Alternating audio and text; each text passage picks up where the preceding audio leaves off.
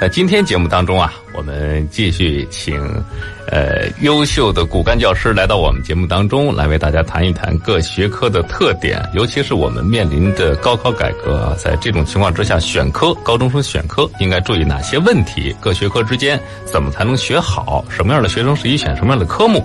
那今天来到我们节目当中呢，跟大家做一介绍，是冯慧安老师。冯欢老师是高级教师，石家庄二中润德学校教育处主任，河北师范大学硕士研究生导师，石家庄市骨干教师，石家庄市优秀班主任，石家庄市先进德育工作者。呃，冯老师呢，善于培养学生民主的意识、独立的人格、创造性的思维、炽热的忠诚。因为教育教学成绩优秀啊，多次受到学校表彰、教育局嘉奖，多次荣获优秀班主任、优秀共产党员、学生最喜爱的班主任、教学能手、年终考核优秀、高考成绩优胜奖、高考特殊贡献奖、市级三等功、功勋班主任等等荣誉称号。二零一五年，在一师一优课一课一名师活动中被评选为市级一等奖、省级优质课第一名。呃，作为班主任呢，冯老师培养出了像二零一四年石家庄市文科状元石海潮，二零一七年河北省文科状元牛路遥，啊，都是冯老师的学生啊，冯老师的学生。好，我们请冯老师先跟大家打个招呼。好，感谢王老师的表扬。嗯、各位听众朋友们，嗯、大家好，我是石家庄二中润德学校的冯慧安，非常高兴今天利用下面的时间呢，和大家一起交流。呃，冯老师今天要跟我们谈一谈政治学科的这个特点，以及选科的要一些注意事项啊，希望能给学生和家长们带来一些帮助。那政治学科，我们说面临这个学科的时候，它有哪些这个呃学科上的特点需要学生们来掌握的？先来给大家总体介绍一下。好的，政治学科呢，除了它是一门学科需要教知识之外啊，它在咱们国家还起着重要的立德树人、教化育人的功能。从核心素养角度来说啊，政治学科要培养学生政治认同、科学精神、法治意识、公共参与这四种素养。那么，政治学科从学习的角度来讲呢，它应该有这样三个特点：一个是政治学科呢实证性强，与时俱进，贴近生活；二是在高考的这九科当中啊，属于相对来讲简单易学，易拿高分儿第三呢，它特别强调理解分析能力，讲究理论和实际相结合。嗯，哎，这是我们政治学科的一个算是学科特点啊。呃，听冯老师的意思，还是一个比较容易拿高分的一个学科。当然，有的学生可能就会有一种呃疑问，他对政治学科会有一定的这个恐惧，说好像不好学，学不好啊。那咱们这个科目的难点为在哪儿？为什么会有学生会有这种呃觉得不好学的这种感觉？嗯、政治学科的难点呢，我想可能在这三个方面，可能部分同学在其符合其中一个。嗯嗯，其一就是新高一和初中的知识啊，明显分层，需要更强的理解和思维能力。嗯，从内容上来讲，初中可能一节课就讲一页两页，哎到了高中一节课一下子就五到十页，嗯所以它这个容量大了。嗯第二个呢，就是在记忆的基础上，更注重考察应用能力，需要用原理对社会事实啊进行透彻分析。嗯所以和初中的简单的重复记忆啊，这个能力层级是提高了。嗯，就说如果初中是你背过就完，嗯，但是高中不一样了，对呃，需要你来进行一个分析。对，背只是基础，嗯啊，不背肯定拿不了高分儿。哎当然背了也得讲方法，嗯才有可能拿高分儿。哎，最后一个就是从板块上来讲，哲学板块理解难度比较大，嗯那需要学生呢从实践中去观察、去总结，嗯才能够消化这些比较抽象的理论。嗯，对。如果说像其他学科，它呃可以说是比较固定的这个知识摆在那儿，一就是一，二就是二。对数学来说啊，那我们政治上可能对于你理解呃背过以后理解运用，还得需要一个过程。对，嗯，对，可能是在这方面有一项学生如果是感觉比较困难的话，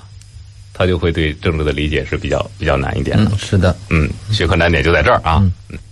好，刚才我们谈到了政治学科的一些特点啊，包括如果有学生觉得难的话，那可能是你刚才在冯主任说到的这个三个难点当中有一点你还没有取得一个突破性的进展啊。那学生选政治课啊，就是选这个学科，呃，有什么样的好处？冯老师来给大家讲一讲，鼓励鼓励大家。好的。嗯呃，学政治的好处呢，呃，我总结了一下，大概有这么四个。嗯首先，第一个，政治学习难度相对比较小，嗯学习的人数呢，相对于理科，就是物理、化学、生物要少，嗯所以呢，竞争压力比较小，单科提分快，嗯嗯，有利于提高这个总成绩。所以我们会发现，比如说一般艺术生啊，嗯哦，这个音体美的呀，嗯可能平时训练比较多，是吧？嗯学习时间相对短，选政治的比较多。嗯第二就是对接大学的经济、政治、哲学、社会学专业等多个人文社社科专业。嗯那么通过高中的学习呢，使得学生全方位、高素质的发展。嗯第三就是实证性强，它引导学生关注并思考国内外的大事，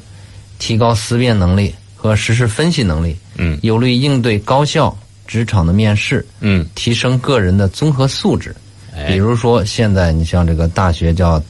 呃综合有有叫综合素质测评，嗯啊，强基计划，原来叫大学的自主招生考试。嗯那么我曾经有毕业的学生啊，回来之后跟我聊，说冯老师啊，嗯，他是这个数数学奥赛，最后走的是非常棒的大学。嗯他就说，那个自主招生面试的时候啊，这个考官问的问题啊，五花八门，什么都有。嗯比如说，其中问他这样一个问题，说，嗯、这位同学，中国的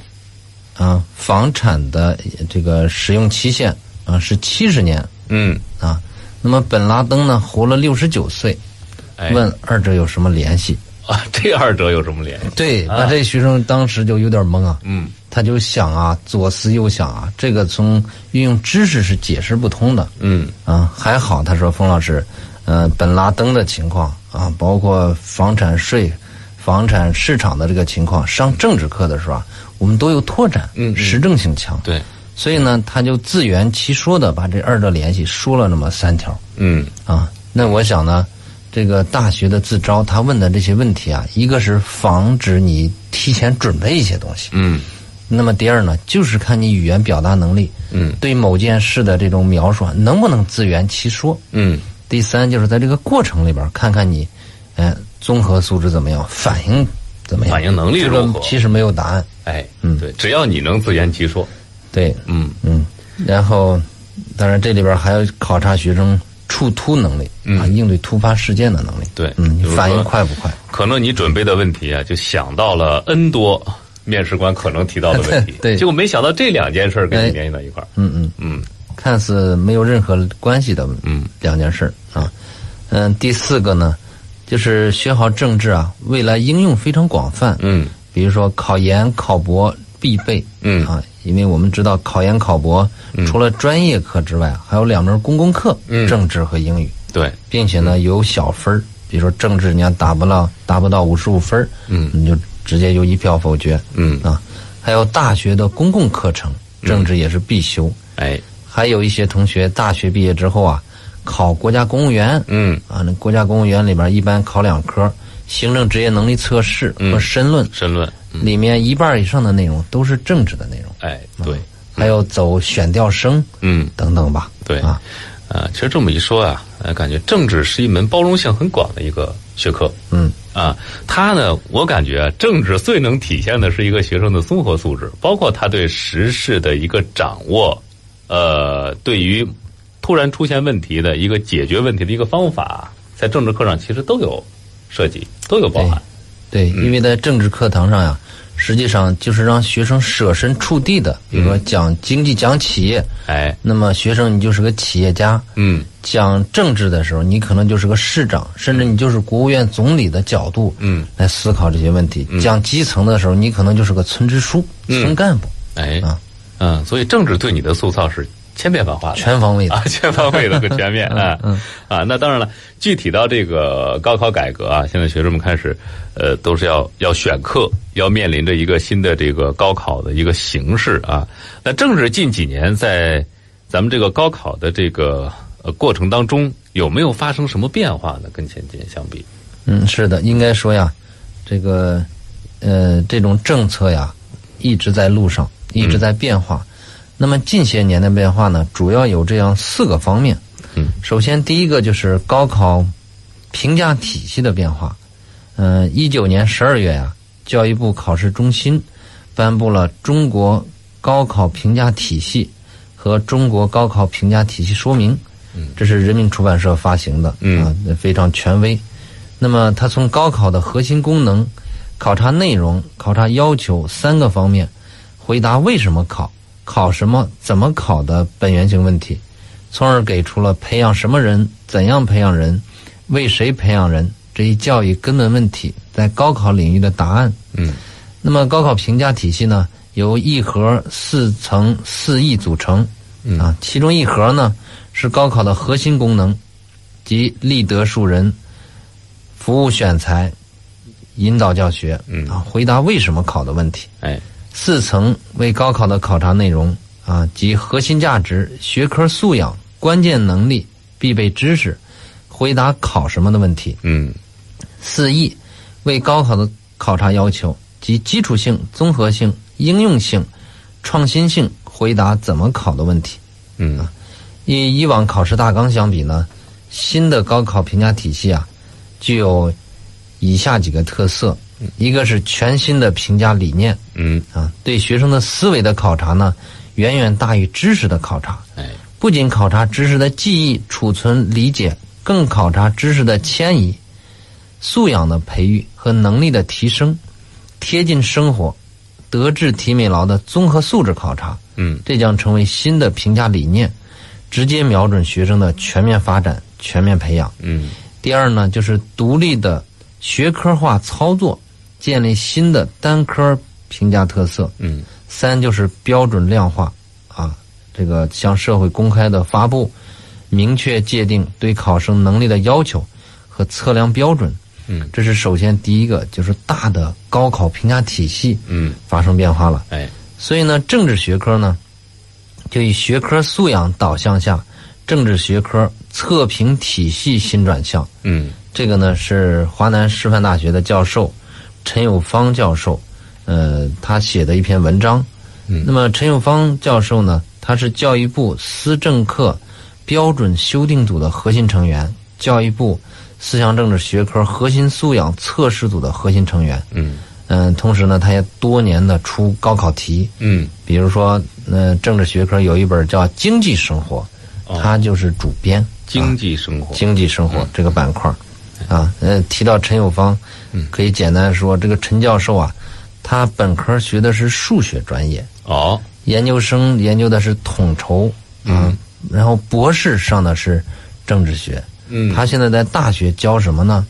他在数学系教那种统这个数据统筹，还有逻辑，哦，所以呢，他应该说这个知识面非常广，嗯嗯所以近几年高考题里面出现的，你像一些计算题，嗯啊，都有各种公式，包括函数、图嗯像、图表题啊，这个这一类的题吧，嗯都和陈友芳教授啊有直接关系。哦，那么咱们就举个例子，以二零二零年的高考题吧，它出现了一些新变化，嗯这个发布在了中国考试上啊，就是二零二零年的高考政治题啊，以高考评价体系为依托，落实高考内容改革要求，在体现立德树人时代性上下功夫，在德智体美劳全面评价评价上下功夫，在聚焦关键能力考察上下功夫，鲜明体现学科性性质特点，助力发展素质教育。嗯简单来说有三个特点，一个是紧扣时代主题，增强立德树人的时代性。嗯啊，呃，提到立德树人，其实政治学科素养就是政治认同，什么意思呢？就是你生活在中国呀，你得认为咱们中国的政治制度是好的，嗯，我们要培养社会主义的接班人。哎，第二个就是科学精神，嗯科学精神，哎，我们要尊重规律，相信科学，嗯啊，其实政治学科啊，不能简单理解成假大空，其实它一点儿也不假啊。嗯呃有的同学可能理解成答政治题写一个毛主席万岁，社会主义好就能得分儿嗯我嗯可以客观的告诉你，那一分儿不得啊嗯，因为它有内在的科学规律在，是吧？嗯，对，还有法治意识嗯啊，咱们是法治社会，无论做什么事儿都要有法治精神，嗯啊，按原则、按规则办事儿，哎，还有公共参与，这也是重中之重的。嗯学习的目的啊，嗯、重在实践，啊，重在学以致用，嗯所以要参与公共生活，为社区管理啊，呃，做一些贡献。嗯那么今年高考题的第二个特点就是坚持价值引领，发挥学科积极导向作用。第三个特点就是深化改革，强化关键能力的考察。嗯那这是呃第二个大的变化了。那么第三个变化啊，也就是今年的新高一能明显感觉到的，嗯，就是高中政治教材变了。哦原来呢是四本必修，嗯现在变成呢，把原来的经济、政治、文化、哲学合并了一下，合并成三本必修，又新增加了一本，叫《中国特色社会主义》嗯啊。很显然，这是在培养政治认同，嗯树立文化自信对啊。嗯然后呢，原来是六本选修，现在变成了选择性必修三本，嗯还有选修三本。嗯这个面儿和原来相比更加更广宽、嗯更加专业，对把好多大学的内容放到这儿了。嗯啊第四个变化就是考试制度的改革嗯啊，呃，因为之前的这个老高考啊是三加 X，哎就是文综或理文综综或理综嗯啊，这个政治呢就在文综里面，史地政一张卷儿是吧嗯？那么现在呢是三加一加二嗯啊，那么政治呢就在这二里面，就是四选二。嗯如果你选政治的话，政治它以单科的形式出现哎，啊，原来高考是文理综两个半小而时是，综合了，嗯，对，平均每科是五十分钟。嗯，现在单拿出来，每科呢需要一个半小时，时间长了，嗯那么它题量就大了，嗯对思维的要求、能力的考核就更专业了哎啊。所以咱们河北的呃高考的高考题啊，比如说二零二一年咱们的第一届参加这个高考，嗯呃大致要向山东看齐。啊嗯，这是政治学科嗯近几年新高要考的四个方面的改革。嗯，新的一个体现，啊对，这是我们政治在新高考条件下呈现出的一些新变化啊。呃，那么在新的这个考试体制之下呀、呃，这个体系如何我们来进行一个科目的选择？就学生面临这些科目的时候，因为他有一个自主选择权了啊，在这种情况下，怎么来合理规划一下自己的学习路径？呃，冯主任能不能给大家提一些建议？好的，嗯、呃，科目的选择呢，既要选择考虑自己的兴趣，嗯又要考虑国家的需要。嗯比如我们学校啊，在高一上学期的时候，就系统的开设生涯规划课程，嗯就是让学生全方位的认识自我，了解自己的天赋优势，嗯，为选课走班，包括以后的就业提供指导。哎，生涯规划课、嗯其实也是生命课程的一部分。嗯那么高中的政治课呢，包括经济、政治、哲学与文化、中国特色社会主义四门必修课程。嗯这些这些年呀，这个高考招生，像文科十大热门报考的专业嗯啊，你像会计学、国际经济与贸易、法学、工商管理、国际政治、新闻学、广告学、中医学、物流管理、英语等等。嗯那么有六个方向的专业与高考政治内容有密切相关。啊，像会计学、国际经济与贸易、工商管理、均以经济学作为基础学科。嗯那么法学、国际政治、新闻学，它以高中政治学和时政分析能力作为基础。相较于其他人文学科而言啊，这些专业对学生融入社会具有重要功能。嗯，除此之外，像社会工作、政治学啊与行政学、思想政治教育、哲学等学科，也均以高中政治学科作为入门知识。嗯，因此可以说，高中政治课对哲学、经济学、法学、管理学、具有直接知识的延续，对于教育学、文学、历史学有普适性知识影响，可以理解为对以前大多数文科生，包括文理兼收的一些专业，学好高中政治都有极大的好处。嗯那么，考虑到大学公共课程中还有政治课程安排，以及考研三大公共课中啊，仍然有政治课程的存在，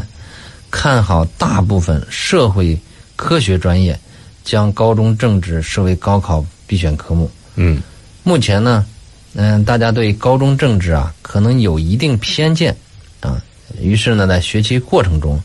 部分同学啊从内心产生一些抵触，呃，一些少数非科班出身的老师，在授课中啊缺乏对政治的深层次理解和融会贯通，让大家觉得高中政治是一门枯燥、嗯、死板的学科。嗯嗯、其实政治课在国外也有。嗯，嗯，可能有的叫公民课，哦，嗯、就是各种各样的名字吧，有的叫社会课。嗯啊，高中政治呢是在告诉大家，作为一个公民，能如何更好的进行社会生活。哎嗯、其实政治课呀，我觉得一点儿不枯燥。嗯这个，那、我记得在高三，嗯、三轮复习的时候，嗯，当时是热点复习啊，嗯、包括到后期四轮复习的时候，就开始套题训练了。嗯那个时候每天就是做题讲题，做题讲题，嗯其实挺枯燥的。哎啊，那个时候我也领着学生，呃，嗯这个热热点复习，比如说到了讲国际关系，嗯啊，我会提前准备好多素材，嗯然后一上课就抛给学生，我说同学们，今天咱们复习，咱们学习国际关系。哎我说大家想听哪个？我举几个例子：中印关系、中美关系、中日关系、中俄关系、中国和巴西的关系、中国和澳大利亚关系、嗯中国和加拿大关系、中国与发达国家关系、中国与非洲关系、中国与周边国家的关系、中国与联合国等国际组织的关系。嗯我说同学们，大家想听哪个，咱们今天就讲哪个。哎所以学生就选中印关系，因为六月十五号中印发生对峙，哎对，啊，嗯然后，那么这一节课呢，呃，我就从中印关系，从历史、嗯、经济、政治、文化、风俗习惯、嗯军事装备，全面和大家分析中印之间的这种对比，嗯，然后结合着政治、经济、文化等各个角度进行全面分析，嗯所以同学们，呃，非常感兴趣啊。嗯呃也就是当然这样的课程啊，其实对老师提出更高的要求，嗯因为这些素材其实书上找不到，是吧？对对嗯嗯，另外就是你还得用政治的这个方法论来进行解读对啊，嗯嗯，因为学生要面对高考啊，其实高考试题的呈现呀、它都以背景的形式呈现，嗯，都是一些社会时政热点的内容放到这儿，哎然后结合着知识嗯让大家来探讨，所以可以这样说，像经济的这种睿智，嗯哲学的思辨，嗯啊，文化的这种广博，啊，政治的这种忠诚，嗯其实都是我们同学们在以后人生成长路程当中啊，嗯所必备的。哎，嗯这是一个基础，对，啊，根本啊，我们还是说新高考的事儿啊，就是选了选考政治这门学科，那我们将来呃学可能学生很多学生就面临一个最现实的问题，就是我想报考哪个学校的什么什么什么专业，呃要求很具体啊。就是，如果是选考政治的话，我们可以报考哪些专业呢？我们将来这个就业或者学习方向，这都都会是哪些？嗯，好的。我今年呢，正好刚刚送完一届高三，嗯我现在手里呢就拿着一本今年河北省考试院出的《高考专业详解与报考指南》嗯啊，那么上面高考的招生专业的信息啊，嗯我翻了一下，分了十二个门类嗯啊，其中呢有八个门类和政治相关度非常高嗯啊，这八个门类是哲学门类、经济学门类、法学门类、教育学门类、文学门类、历史学门类、管理学门类和艺术学门类。嗯每个门类下又有五到三十一个类，嗯，每个类下又有五到十五个专业。哦。可以说选考政治啊，三分之二的专业门类都可以报考。哎嗯比如说，啊、比如说这个法学门类，法学门类，它底下又分了六个类：法学类、嗯政治学类、社会学类、民族学类、马克思主义理论类、公安学类。嗯啊，把每个类翻开之后，它又分好多个专业。嗯今年呢，我也发现有人将高中政治各模块儿又进行了拆解，嗯然后呢，将可以报考的十三个热门专业又进行了对应的整理，哦啊，供大家参考。嗯我在这儿简单分析一下啊，嗯呃好这十三个热门的专业，嗯，嗯、不仅仅是专业，是个方向。嗯哎模块一经济学类专业，那、它所属的学科呢，经济学嗯啊，这个呃研究的范围研究经济现象、经济运行规律，包括人类社会生产方式及生产关系、经济运行的本质，如何有效配置资源啊，例如商品价格改革、社会保障体系的建设，嗯主干学科有数学、经济学、统计学，嗯专业方向有西方经济学、国际经济学、产业经济学，对应的课程有政治经济学、国际经济学、宏观经济学、微观经济学。嗯推荐的院校啊，呃我我简单查了一下，基本上就是按照全国排名的前后顺序啊嗯，有人大、北大、复旦、南开、中央财经，嗯那么它的就业单位的代表啊，中国人民银行、高盛集团、花旗银行、财政局、审计署等等，哦这是第一个模块。嗯，当然，这个模块里边又分了好几十个甚至上百个专业。小专业，对，然后模块二就是工商管理类专业，嗯模块三金融学类专业，嗯嗯，模块四财政财政学类专业，哦啊，模块五公共管理类专业，嗯啊，模块六政治学类专业，啊，你推荐的院校，北大、复旦、人大、清华、南开，嗯啊，还有新闻传播类专业，哎，这是必须的啊，对新闻专业，那嗯对应的有人大、中中国传媒、复旦、华中科技大学，嗯还有教育学类专业、哲学类专业。嗯第十个模块儿社会学类专业嗯啊，这个社会学类专业，我记着那个呃刘强东，嗯他就是人大社会学。社会学，对，嗯然后这个模块十一马克思主义理论专业，模块十二政治学类专业，模块十三法学类专嗯法业。学专业啊嗯，可以说选考政治啊，这个未来的发展方向还是非常广的。对，当然，同学们其实不光会学考、学政治，还会学其他的一些科目，是嗯吧？那么这样的话，你未来的发展方向、可选的余地还是非常非常好的。嗯，就是不要认为说政治作为一个学科独立起来，它好像跟别的没有什么相关，这种想法是错的。就是你看很多你将来要学到的专业，呃，政治是所有这些专业的一个基础课程。对，嗯嗯，对，呃，那说到这儿了啊，前几次前几和其他科老师来的时候，我们都会问一句，就是说，那什么样的学生适合选这样的学科？啊，那他同样也问那个冯老师，就是选选修政治这门学科的同学，应该有哪些特点，才能更好的来进行学习？嗯，通俗的说吧，嗯，呃，一般来讲，呃，两个特点：一，记性要好；记性好，第二，关注国家大事，嗯你就可以选考政治，嗯你就有希望学好政治。嗯，呃，比如说第一个记性好，记性好，嗯，我个人研究啊，这种记忆类型大概分四种。嗯，第一种是就是记得快，忘得快，哎，嗯，这样的人大概占百分之四十五以上。嗯，嗯，这个这样的人往往表现出来很聪明，哎，可能有点小马虎，是是吧？嗯吧？啊对对，一学就会，对啊嗯一一学放完就就忘一。放就忘 了，对，第二类就是记得慢，但是忘得也慢。嗯这一类同学呢，表现一般表现比较勤奋，嗯然后比较细致。嗯，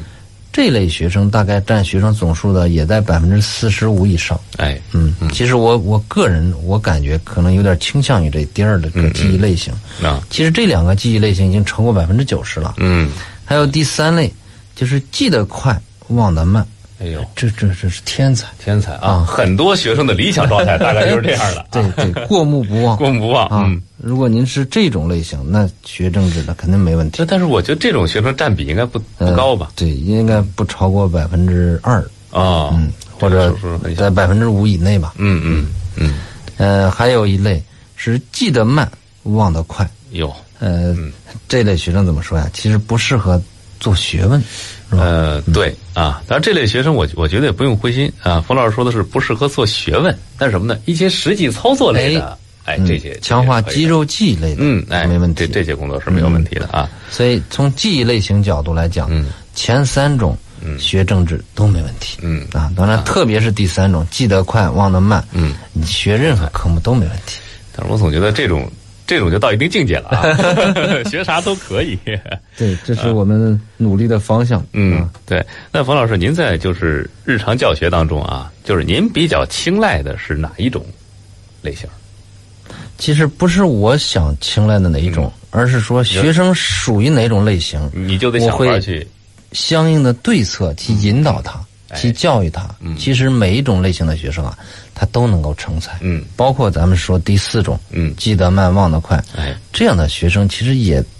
如果在做学问的话，其嗯实也、也也也可以慢慢来，是吧？对当然，咱们现在的中考制度啊，嗯基础基本上把学生都分流了，嗯，嗯、大概有百分之四十的学生，四十五的学生，对，嗯、你就不能再上高中了，嗯上技校啊、中专类啊，嗯，剩下百分之五十七左右的学生，嗯呃，可以上普通高中。咱们现在有个普高线，普高是吧线？嗯对所以第四种类型应该就上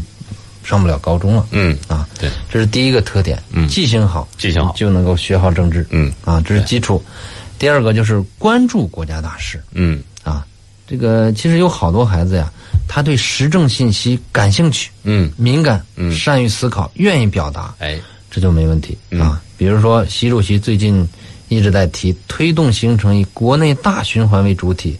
国内国际双循环相互促进的新发展格局。嗯这是在疫情的背景下嗯提出来的、啊。呃，那实际上有的学生一听就很敏感，什嗯么是大循环，哎，什么是双循环，嗯他能听出来啊，然后还想知道去研究去思考，嗯你就适合学政治。嗯如还有一类学生，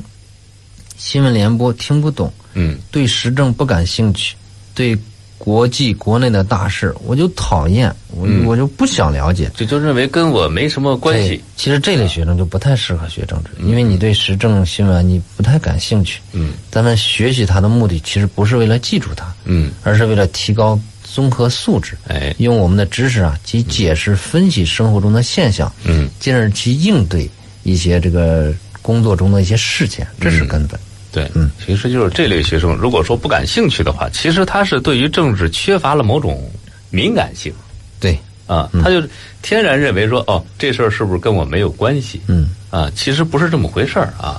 对觉得这是对你的这个素质的一种拓展对，嗯啊，因为你不知道将来你会面临一个什么情况。咱们比如说那个面试的时候嗯，啊，那一个人的知识面宽广了，眼界必然也就开阔了。对，啊，嗯，这是选择政治的这个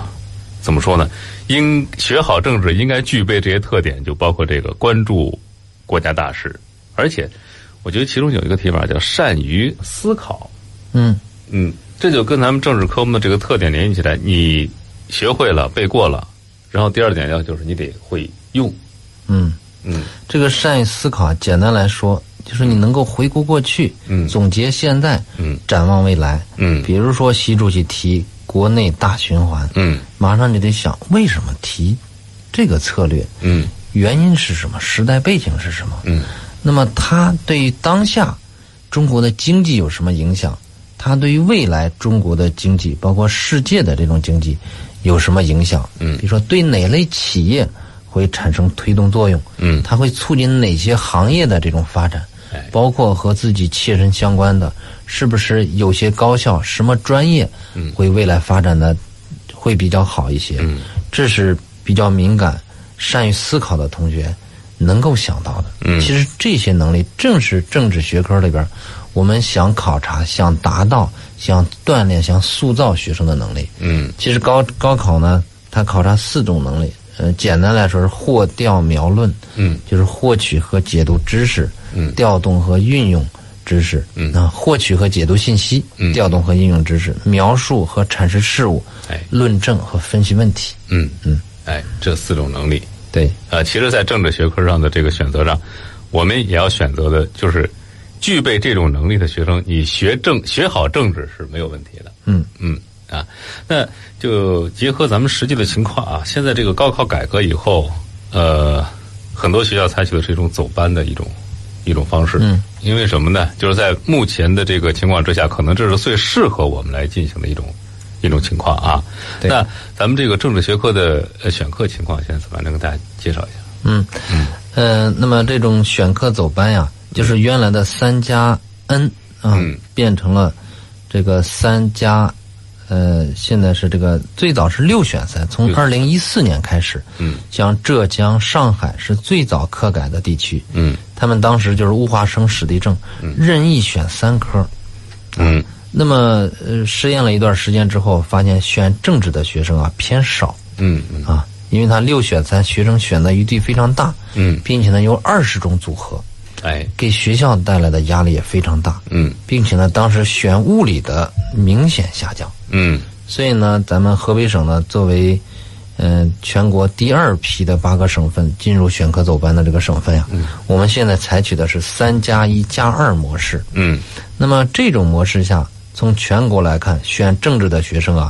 呃，迅速回升。嗯，为什么呢？因为高校需要复合型人才哎，啊，就是你既要有理科的逻辑，也要有文科的这个才华，嗯才更受青睐。哎，嗯、比如说像二中的情况啊，嗯这个呃，就是学生选历史和物理这两个文理大类的学生啊，嗯和过去几乎相当，哦，没什么变化。嗯那么选政治的人呢，是原来的1.5倍。嗯嗯为什么会出现这种情况？嗯、就是比如说原来学理科的那些同学，嗯，选了物理之后，他在化学和生物的时候，一般会倾向于选一个嗯啊、如果对纯这个数理化的话，会竞争压力会非常大，嗯并且呢会非比较累，所以学生会选一科文科的专业。嗯那文科就剩下政治和地理了对。对，嗯地理严格来讲属于理科，嗯，所以呢要选一个文科，可能好多同学就选了政治。政治，嗯，呃，另外就是刚才我讲的，学好政治的几大好处。嗯啊，因为学生包括家长们都知道，你将来你上了大学，包括考研、考博、公务员考试等等，都要考政治。嗯对，所以如果你，呃，并不是太讨厌这个学科的话，嗯其实如果如果选学政治的话，其实也是在为以后的这种发展考虑，是吧？嗯为以后铺路。嗯所以选政治的同学，呃，就二中集团这几个校这几个学校来讲，嗯出现大幅的提升。嗯啊，那么河北的情况，呃，因为河北呢，这个今年是老高考的新课标高考的最后一年，嗯明年是咱们选课走班之后的第一年，嗯所以目前还没有高考报名的这个数据，嗯但是我知道一个什么消息呢？就是，呃，河北的各个中学政治老师都出现了告急的情况，嗯，为什么呢？因为选政治的比较多，哎，啊，因为在这个政策出台之前啊，因为浙江和上海的模式，嗯给我们造成了误导，大家都以为选历史的多了，嗯然后选物理的多了，嗯啊，这个但是呢，选政治的都少了，所以大家都没有怎么招政治老师。嗯，可能就认为你你按这个浙江的模式来讲，选政治的人数是下降对，的，会少。嗯嗯结果呢，咱们选择了三加一加二这种模式，嗯选政治的人数，包括选地理的人数，都比原来多了。嗯，啊，那么实际上是化学和生物的人数是下降是了。下降的，嗯那这样的话，政治老师全面告急。嗯啊，呃，河北师大招生就业嗯那块儿的老师们一聊啊，各个学校，包括北京、天津，也来河北师大嗯要学生，哎，嗯政治学科的非常紧俏，所以就可以看出河北省的学生学政治的这个学生还是不少的。嗯嗯，哎，因为什么？覆盖的学科种类多，对啊，尤其是在将来，就是在呃就业这一方面，它会有更多的选择。对你包括可以考公务员啊，这类都是都是一个选，都要考察政治这一科目的啊。对，嗯，好，那接下来还有点时间啊，这样，冯老师能不能给我们介绍一下，就是咱们呃，咱就具体到咱们学校来讲，咱们目前开设的这个呃走班课的进展情况嗯，呃怎么样？采取的是一种什么样的培养模式？应该说，从一八年的新高一开始，我们经历了一八年、一九年，嗯今年实际上是选科走班的第三年，嗯我们积累了一些经验，嗯啊，当然各个学校也都在探索啊，嗯，一八年的暑假，包括一七年的时候，河北省的选课走班的研讨会就在二中举行，嗯啊，我们的主管教学的副校长呢，他在大会上做了发言，做嗯了一些经验介绍，因为从一四年开始啊，市直学校每个学校都有一个课改明白人儿，嗯啊，就是到浙江，啊，到上海去集中学习、培训啊，呃，经常有这方面的这种这种研讨啊。那么我们目前是按照这个三加一加二模式，开齐的话是十二种模式。嗯目前我们是十二种模式都保证，就是无论学生你报哪种组合，我们都可以开班。哦因为我们的教室，比如说我们呃二中润德校区一届是十个班，嗯我们给每届呢配十四个教室，嗯再加一个阶梯教室，嗯，就是百分之一百五的教室做保障。哎，然后从师资上角度，我们师资还是非常雄厚的，嗯啊对，嗯这个老中青结合，特别是从数量上来讲，嗯，我们这个有好多老师呢只教一个班，嗯就是为后面选科走班之后，我们要一个班，选科走班可能变成十二个、十四个甚至十五个班的时候，我们有师资储备。嗯嗯，哎，就是我们甚至是提前做好了这个扩大班容的一个准备，对，都已经提前做好这方面啊，准备了，十二种组合，咱们全部都给它开。全部开启哎呦。嗯，只要你学生填报了，我们就尊重满足。哎嗯，嗯当然在这个基础上慢慢的探索。我们是三科语数外固定，行政班不变。嗯然后剩下三科走班，嗯后逐渐探索，哎，呃，把人数相对较多的整合一下，变成四科不变，嗯两科走，嗯，有些科目，呃，我们可以做到，比如说选选填报比较集中的，我们可以五科固定，嗯一科一走，科走具体还要根据学生报考的情况，嗯，根据选科的情况，对，再来再来我们确的定。嗯教室师资都已经做好充分准备了，教师师资保证了，那么对这个组合我们就都能拿下了。是的，嗯嗯。啊，呃，那还有一般这个名师来了呀，咱咱咱都得留个小后手啊。我一般都会问这样一个问题：怎样学好这门学科？有什么小窍门没有？啊，嗯这个怎样学好政治？其实每隔三年吧，嗯都会给新高一的学生做这样一个讲座，嗯嗯一般大概一个小时、一个半小时。嗯呃，简单来说，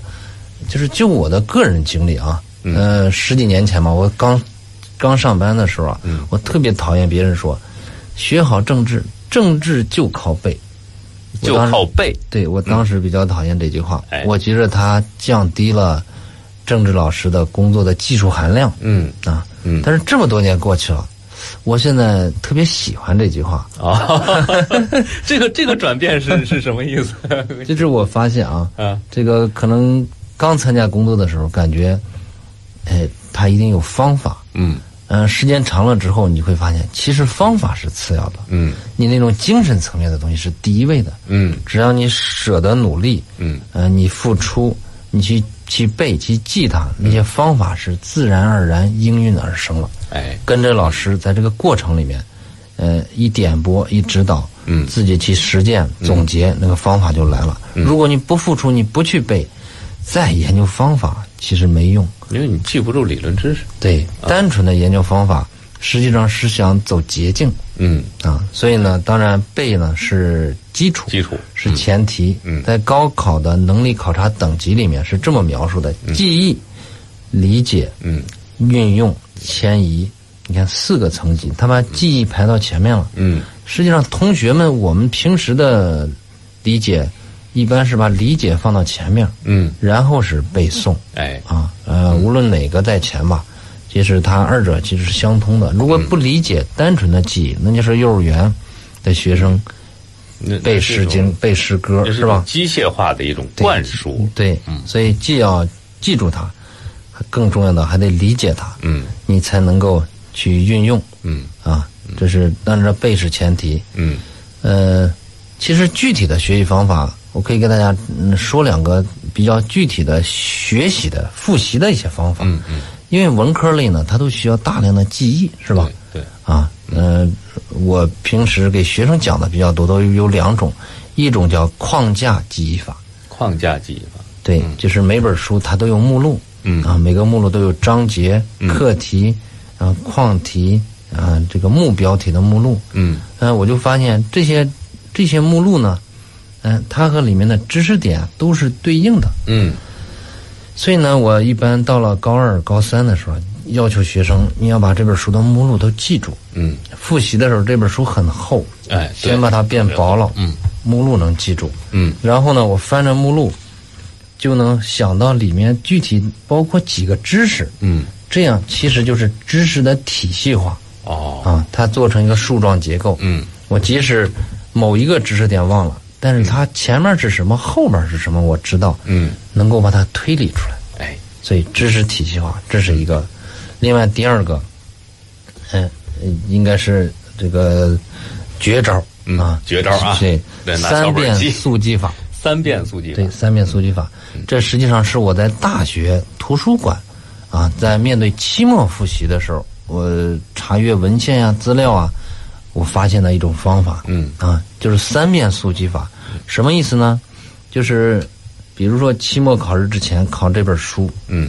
一页一页的背的话，估计一周背不过对，背过了就忘了。嗯三遍速记指的就是第一遍快速的看，嗯啊，快速的看一遍，因为这本书你是在复习，里面的知识实际上都讲过，你也之前都复习过 n 遍了，对你这时候快速看一遍，它的效果就是以前记住的你肯定也都记住了，嗯，记不太准的这个时候又复习了一遍，没问题。哎，第二遍短时间之内再快速看一遍，嗯，这个时候你会发现，百分之八十你可能已经记住了，嗯六十、到八十，但是呢，重点记一些重难点问题，嗯嗯，第三遍再快速看一遍，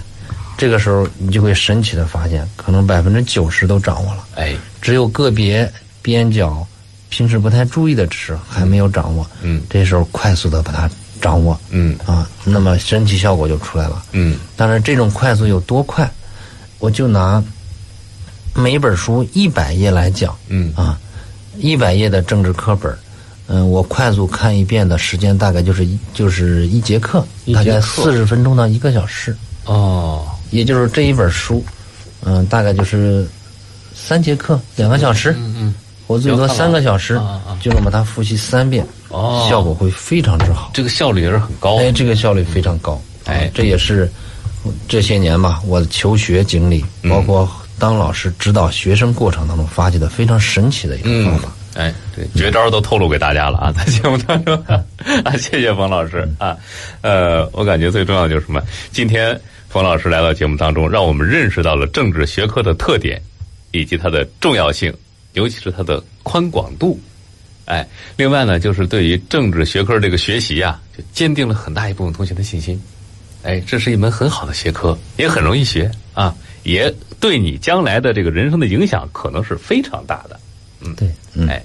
好，那今天呢，时间关系啊，我们就跟大家聊到这儿。非常感谢冯老师来到节目当中，谢谢，嗯，也谢谢各位的陪伴与收听，我们下期节目再会。